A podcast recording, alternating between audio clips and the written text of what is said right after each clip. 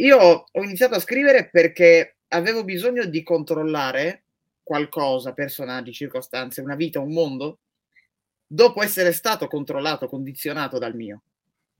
Ed era un, un atto di rivalsa, era un atto di vendetta. Eccoci qua, quindi per un nuovo episodio dell'Indolente, episodio sei della terza stagione, sempre con Francesco Zappino, in collegamento da Olbia, il carissimo Francesco Giua. Un caro saluto, Frank, a te, al nostro ospite e soprattutto ringraziamo come sempre i nostri podcast ascoltatori e ascoltatrici. Grazie, grazie. Tra l'altro ringraziamo, come hai detto, Matteo Porru, che è il nostro ospite di oggi, in collegamento da Monserrato, Cagliari. Siamo tutti nella stessa isola, però tutti lontanamente. Ci colleghiamo, beh, grazie alla pandemia e eh, a tutte le cose abbiamo scoperto questo abbiamo nuovo trucco. Abbiamo imparato i sistemi nuovi, dai. Ci siamo divertiti esatto. Sui sistemi nuovi. Ciao ragazzi, sì. Ciao Franceschi, buon pomeriggio a tutti. Ciao Matteo, grazie per aver accettato il nostro invito. Matteo Porru, giovanissimo del duemilauno, che nonostante però l'età ha già ricevuto moltissimi premi. Campiello Giovani, è stato inserito da Repubblica come uno dei più promettenti under venticinque eh, al mondo nel campo della letteratura e recentemente è stato nominato anche presidente del premio Giulio Angioni. Angioni, perdono. Angioni, perdono. Angioni. An- Zappino ti metto quattro. No, no.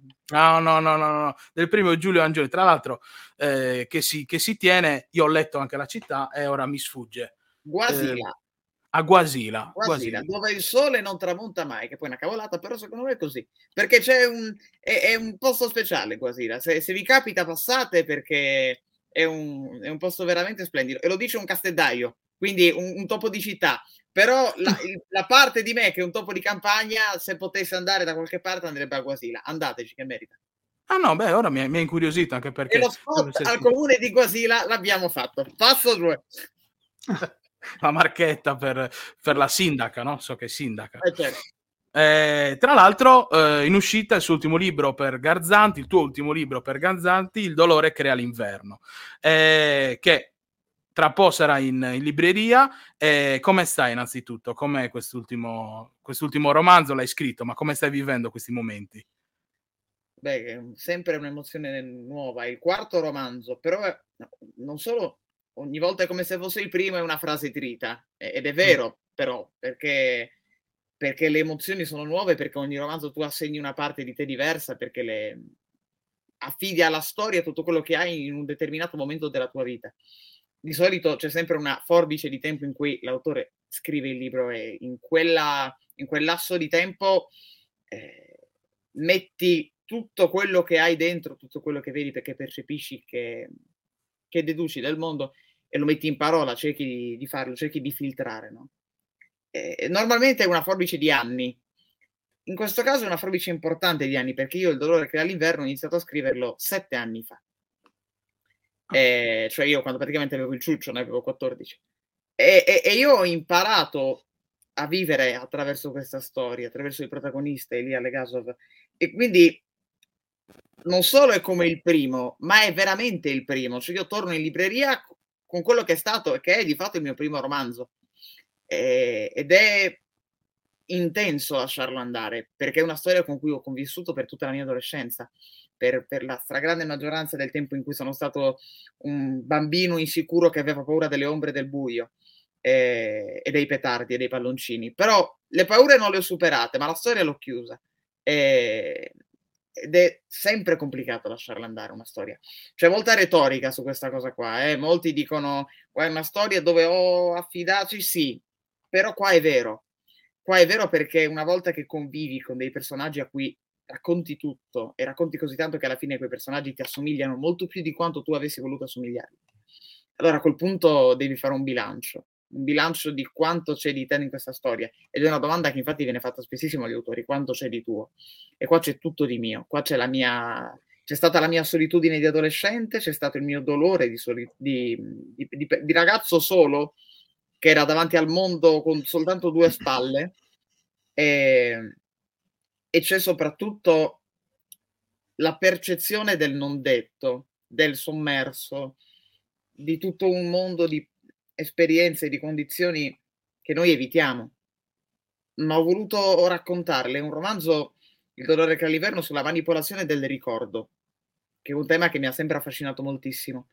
E, e buttarlo fuori e cercare di tirarlo via dalla mia testa, dove è rimasto per tanto tempo, per anni, è stata forse una delle imprese più complicate della, della mia vita, perché era legato a ricordi vivi. Il protagonista è un vecchio di settanta anni, ma sono io in tutto, eh, nelle abitudini, nella monotonia, nella, nelle maledizioni. E, e, e affidare tutto questo a una storia è sempre complicato, quando la pubblichi non ti dico. Ah beh, ecco, certo. allora, allora eh, poco fa hai detto che eh, insomma questo è il tuo primo libro in realtà, mm-hmm. no? Eh, quindi ti chiedo, come nasce questa tua passione, com'è stato il tuo avvicinamento al mondo della letteratura e che successivamente ti ha portato a scrivere, quindi di conseguenza anche come hai iniziato a scrivere? Ah, io ho iniziato a scrivere dopo... dopo essere stato sostanzialmente un paziente oncologico. Io avevo una caterva di dolore addosso, ma non sapevo come convertirlo. Eh, ma avevo capito che convertire il dolore era l'unico modo che avevo per uscirne. Anche perché poi, quando convivi con il male, ti deforma, ti, ti cambia, a volte ti migliora. Il cambiamento importante che ha dato, che ha fatto su di me è stato quello di... non lasciarmi mai vuoto davanti alla vita, né mia né quella di altri, sempre cercare di medesimarsi, di capire, di comprendere, di accettare oppure di rifiutare, però sempre con quel, quella tendenza, io penso naturale, perché a me viene naturale, a, a conoscere, a scoprire anche cose che in realtà magari non sono, non sono facili, però... in qualche modo ci arrivi, in qualche modo cerchi di rimuginarci sopra, ogni tanto magari la quadratura del cerchio la trovi. Io ho iniziato a scrivere perché avevo bisogno di controllare qualcosa, personaggi, circostanze, una vita, un mondo, dopo essere stato controllato, condizionato dal mio.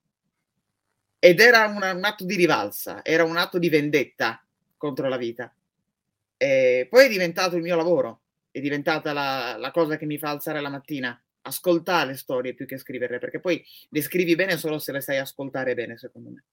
E io più che scrivere in questi anni e nella vita proprio imparare ad ascoltarle meglio le storie, perché noi oggi purtroppo siamo abituati in una società che tende sempre a darci un microfono mm-hmm. ma mai un auricolare.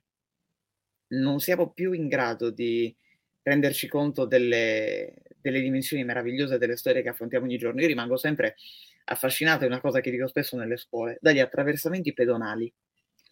Ci sono una mezza dozzina di vite che si incontrano in una striscia bianco-nera di qualche decina di metri, per motivi diversi passano in quell'incrocio, per motivi diversi eh, in quel momento chattano, camminano, corrono, rallentano, eh, ognuno con la sua vita, ognuno con la percezione di un mondo meraviglioso, enorme, ma non si incontrano mai, mal che vada si sfiorano. Ed è una cosa bellissima, perché se in quel momento due persone si urtassero, ci sarebbe un contatto.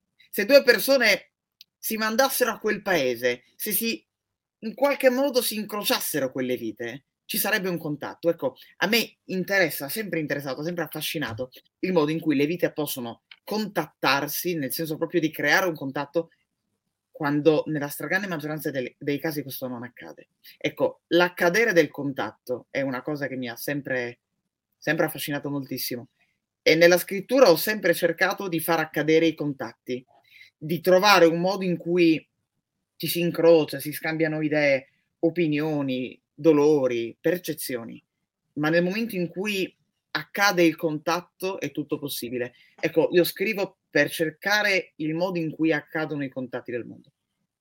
E infatti è così, perché tra l'altro eh, con la tua ultima con il tuo ultimo romanzo cerchi proprio questo, il contatto con nuovi lettori. Tra l'altro abbiamo fatto la stessa domanda anche a Daniele Mencarelli, che è stato nostro ospite la scorsa settimana, eh, anzi la scorsa puntata, bugia, non voglio dire... Ah no, forse era la scorsa settimana, comunque, ehm, in cui abbiamo parlato del rapporto opera-scrittore. Tu come vivi questo rapporto? Anche perché una volta che lasci andare il tuo libro, la tua opera, quello che tu hai detto prima, questo rapporto un po' mh, svanisce, perché questa cosa tua la stai consegnando a mani di altri, quegli altri ne faranno un loro giudizio.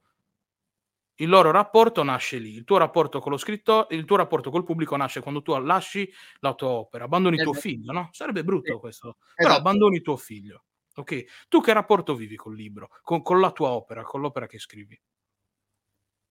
Beh, amore e odio, perché all'opera, mm. a, alla storia che tu crei, in realtà dai tutto. Lo scrittore non inventa mai, lo scrittore rielabora, filtra, cambia la forma, ma la sostanza quella è. E io la vivo così, la vivo come un posto dove ho cambiato forma, le cose che ho visto, che mi sono accadute o che ho pensato potessero accadere. Poi è ovvio che una volta che lo lasci c'è malinconia, un po' di malinconia rimane, perché non è più, non è più tuo, è di altri. Magari è nato, questo romanzo che è nato per me, è nato per me perché io pensavo che in un altro mondo ci sarebbe stata una parte del mio carattere, una parte di me che avrebbe avuto la possibilità di cambiare la storia, la possibilità di alterarla. Io, quando ho iniziato a scrivere questo, questo libro, avevo quattordici anni e avevo vissuto una vita sostanzialmente passiva, una vita in cui avevo subito, non avevo mai agito. E ho dato la possibilità al mio protagonista, in silenzio, sottotono, ma sempre di agire. E, e quindi... per lì è stato all'inizio un, quasi un, un filtro per opposto. Io passivo, lui attivo. Mm. Io generoso, lui stronzo. Cioè cercavo proprio questo tipo di ragionamento. E poi alla fine è diventato una vicinanza, perché molti caratteri, molte caratteristiche di Elia, eh, la solitudine, la fragilità, eh, i tremori a, a, agli arti, ce li ho anch'io.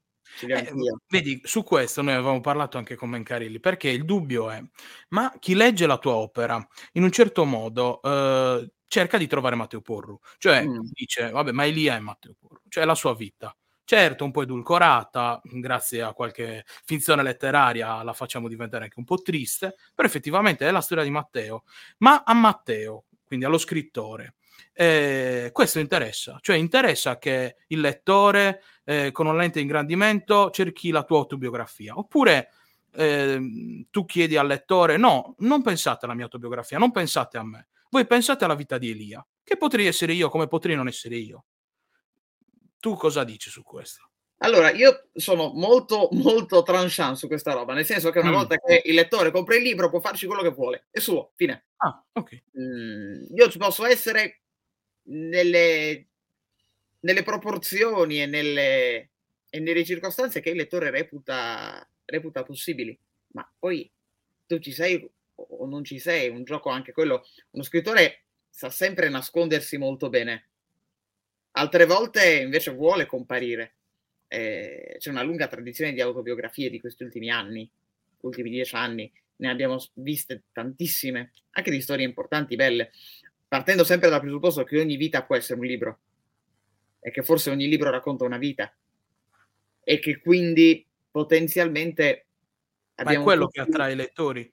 Certo, attrae la vita, attrae mm. quanto una storia può riuscire ad appartenermi o meno. Tu compri un libro mica per la copertina o per il libro, forse anche per quello, ma io leggo la sinossi e cerco di capire se c'è qualcosa che può rimandare a me, cerco di capire se c'è un... un colpo di scena che può aiutarmi. Io, per esempio, l'altro giorno ho finito di leggere un libro meraviglioso che si chiama Svegliare i Leoni, edito da Feltrinelli, però qua adesso non lo vedo. Mm. E, e, e la, il plot, la storia cambia con un incidente stradale, un evento improvviso, dirompente, che è un po' quello che è successo a me. E, e, e quindi c'è un qualcosa che mi attira. E leggendo la trama dietro, ho pensato, questa potrebbe essere una storia che mi, mi potrebbe interessare, infatti l'ho presa.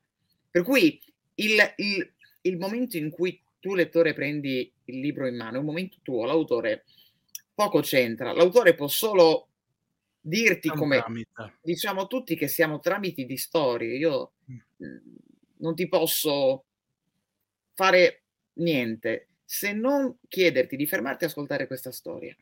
Magari ti apparterrà per sempre, magari la odierai a pagina tre, però nel momento in cui tu hai, per questo è così importante, perché il lettore è fondamentale, a parte che ovviamente senza eh, lettori gli scrittori sarebbero sostanzialmente in macelleria ad affettare eh, pezzi di carne, però di fatto quello siamo, noi dipendiamo da chi ci legge, Dipendiamo da chi ci legge in tanti sensi, anche perché poi quando arrivi a scrivere per gli altri di lavoro è una domanda che comunque ti fai, il lettore, come arriverà questo romanzo? E, e io sono molto, molto democratico, secondo me ogni lettore si ferma, prende il libro che sceglie di prendere in totale libertà e autonomia e non va giudicato, perché poi c'è un libro per ogni età della vita e c'è anche un libro per ogni persona, e noi tendiamo sempre ad avere valori assoluti della serie, no, tu devi leggere quello, ma se a me non piace, se non è il mio genere, se non è il mio tipo, se io non sono te, perché? Perché? Infatti io dico sempre, si regalano sempre i libri, sempre, a prescindere, però se conosci la persona, però se conosci la persona, per cui il tipo di, di approccio che io ho con il distacco è, è un po' naturale, nel senso che capita, il nostro lavoro lo facciamo e lo facciamo, lo facciamo col cuore, perché poi quando racconti senza cuore non diventi uno scrittore, ma diventi uno che mette parole insieme e, e che le incolla, tra l'altro male. Quindi il modo forse migliore per, per continuare a scrivere col cuore è soffrire, star male, star bene ogni volta che un libro ha la vita che, che ha. È, è forse uno dei forse, forse uno dei segreti per non perdere mai quella, quel modo di ascoltare e di vedere le cose, sapere che hanno un effetto su di te, che tu compartecipi, ed è anche il segreto per essere un buon lettore, secondo me, compartecipare, assistere e essere presenti davanti alla storia di qualcun altro e condividerla magari. Eh, invece poco fa hai detto una cosa interessante, ehm,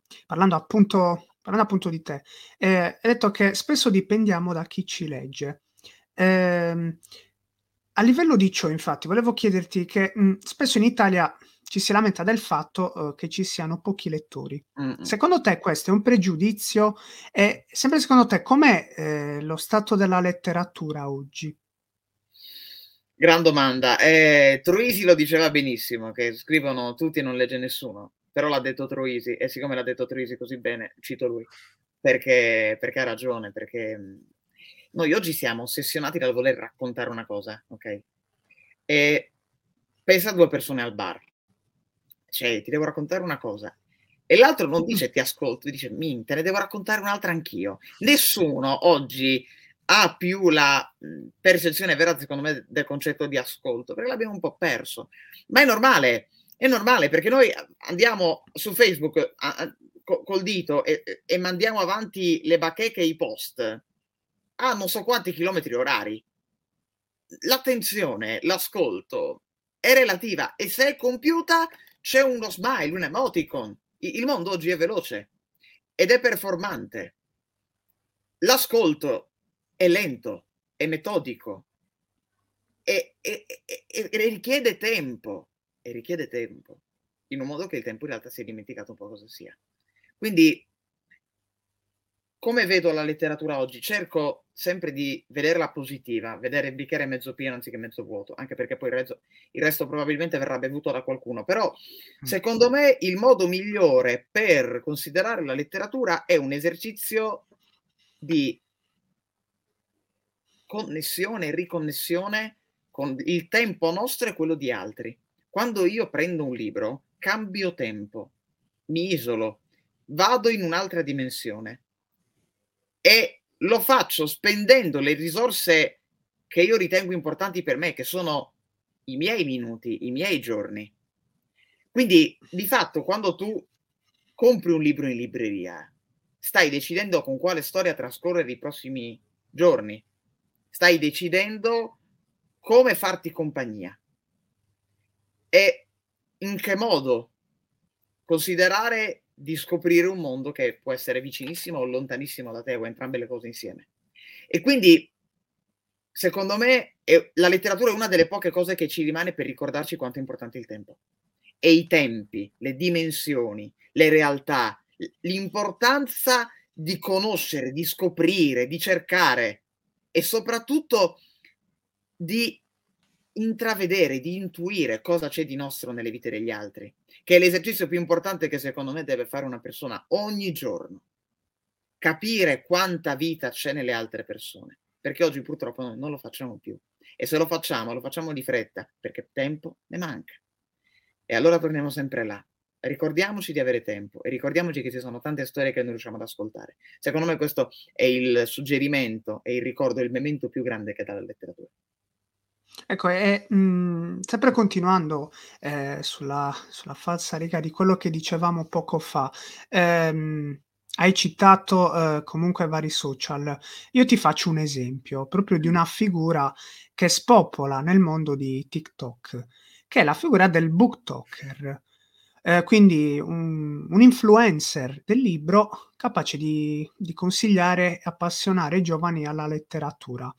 Ehm, Insomma, in base a ciò, ehm, una figura come questa, mh, a tuo parere, può, ehm, può davvero essere una valida risorsa eh, per far appassionare, per introdurre eh, anche i più giovani eh, al mondo, al pianeta libro?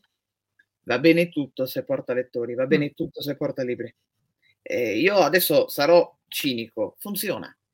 Dati alla mano, il fenomeno BookTok funziona.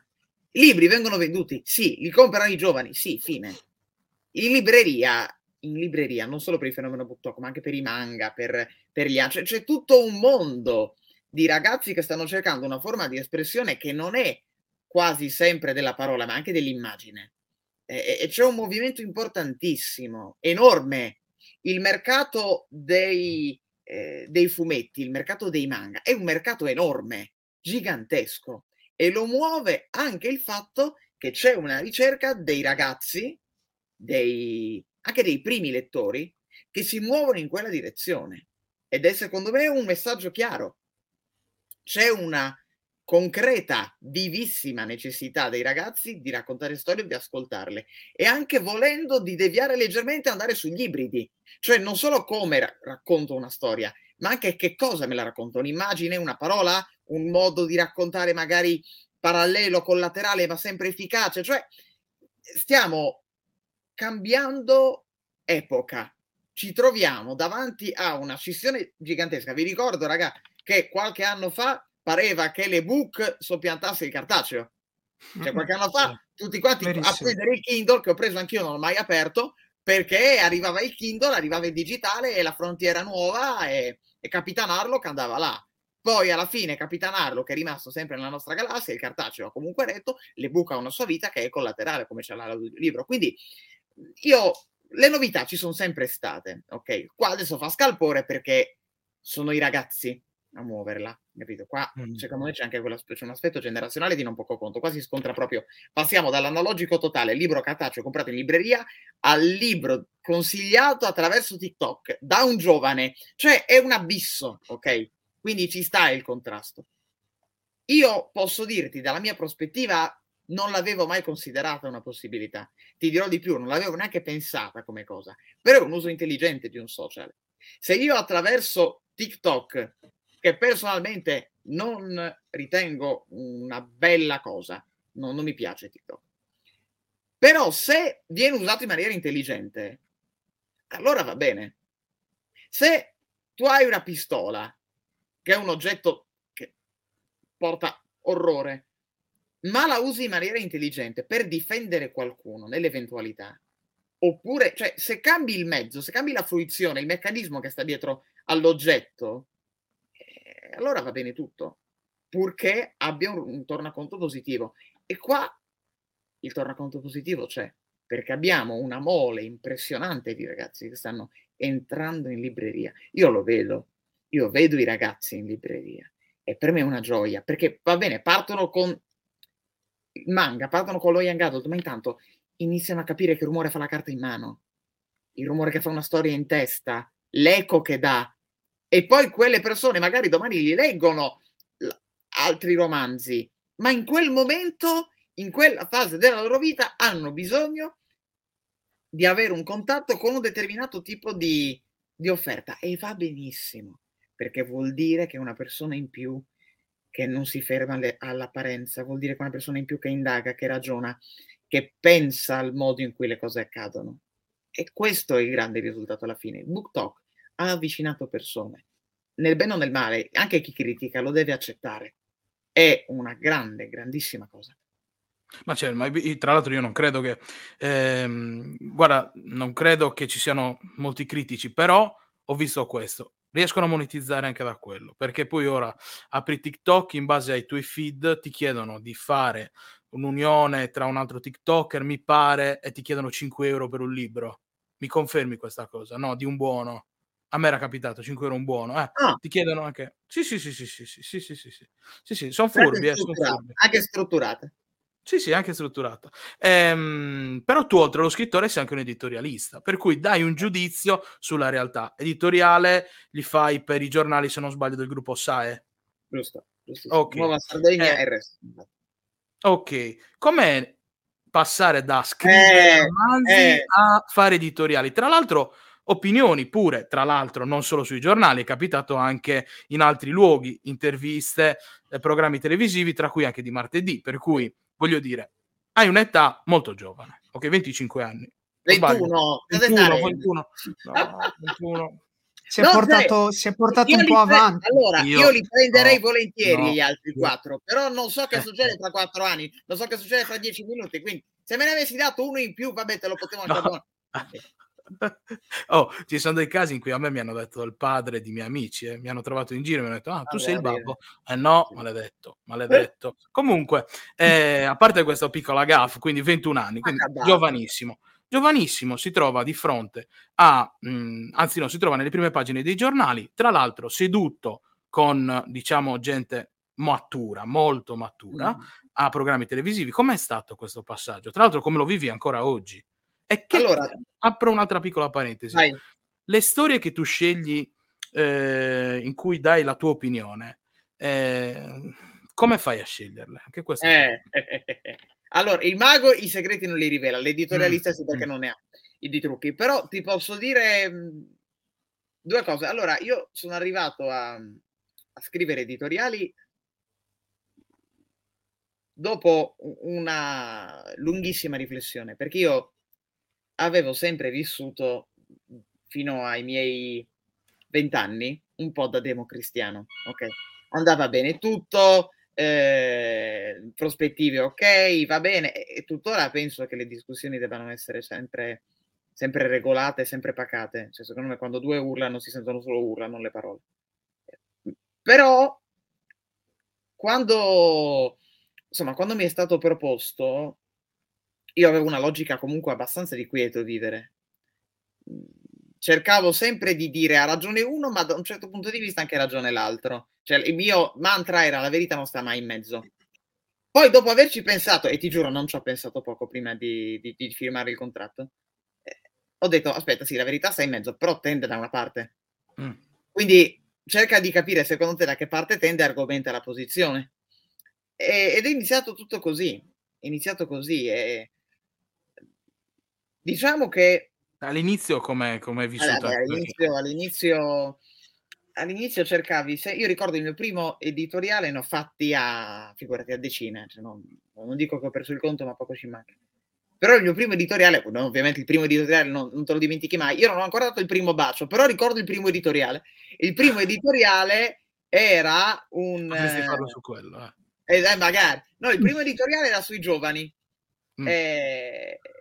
E riflettevo sul detto se gioventù sapesse, se vecchiaia potesse. Ero partito da là, eh, perché c'era sempre lo scontro generazionale, i giovani ni, i giovani no, i giovani perché, i giovani i giovani boh, e in realtà io dicevo giovani boh, fermi tutti, eh, perché non, nessuno si ricorda mai il ragazzo che è stato, perché lo si rimuove, che meccanismo c'è dietro. Allora cercavo di, di, di fare quel ragionamento là. Eh, poi alla fine sono dei flash, perché sono duemila tremila battute, spazi inclusi, in cui devi raccontare un tuo punto di vista sulle cose. A volte è un tema che si ragiona insieme alla redazione, altre volte sono proposte mie. È un esercizio di analisi del mondo straordinario, enorme. Non solo quando racconti e cerchi di motivare determinate posizioni su certe storie, ma anche nella vita di tutti i giorni. Eh, per analizzare la cosa fondamentale è astrarsi, eh, mm. tirare, fare un passo indietro e mettere il grandangolo e vedere cosa succede intorno, e a quel punto analizzando bene il contesto, i protagonisti, le circostanze, i movimenti. Ecco, questa è una cosa importante, io ci tengo moltissimo a questo aspetto. Eh, un editoriale, secondo me, è efficace, funziona quando coglie il movimento di una storia. Cioè le, gli eventi non sono lineari, non sono immobili, si muovono, hanno dei mutamenti. Vi faccio un esempio pratico. Qualche settimana fa ho fatto un editoriale su, ehm, sul libro Sper di, di Harry, del principe Harry, e mi interessava il fatto, non il libro, ma come cacchio è possibile che questi due hanno, abbiano calamitato l'attenzione del mondo su questo loro ruolo di antieroi contro la famiglia reale. Cioè, come cavolo ci sono arrivati? E allora lo, ho provato a costruire un ragionamento, ho provato a pensare che, tolti i protagonisti discussi, cioè Regina Elisabetta e consorte, tolta quella patina di, eh, come poter dire, di, di, di perfezione e di integrità di protocollo che davano loro, ci sono creati nuovi eroi e nuovi antieroi, nuovo eroe, futuro re, futura regina, nuovi antieroi Harry e Meghan, e quindi si sono semplicemente invertiti i ruoli. Ora il problema qual è? Che se tu hai un ruolo fermo, quello dell'eroe, in realtà poco te ne frega, perché tanto sai che andrà là, ogni tanto fanno le dichiarazioni, ogni tanto ci sono le foto dei bambini e tu dici ah che belli i re che crescono, futuri re crescono. Dall'altra parte in realtà il movimento è molto più profondo, è quasi tellurico, c'è tutto, c'è l'astio, c'è la vendetta, c'è il dolore, e la persona, l'essere umano segue il movimento veloce, non quello lento, non la previsione. All'uomo interessa l'ina- l'inatteso, all'uomo interessa l'inaspettato, l'imprevisto. Quindi ecco perché hanno così tanta influenza, perché stanno sradicando un mare di cose che sta letteralmente scompaginando decenni di storia già bella che eh, assodata. Quindi il concetto è proprio quello. Muovono una storia e la muovono in maniera intelligente, l'hanno mossa in maniera intelligente.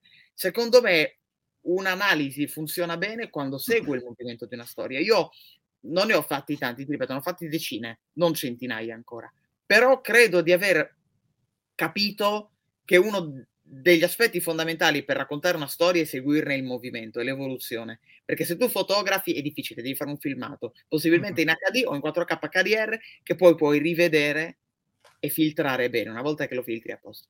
Certo, vedendo tutto, vedere tutte le caratteristiche peculiari. Esatto.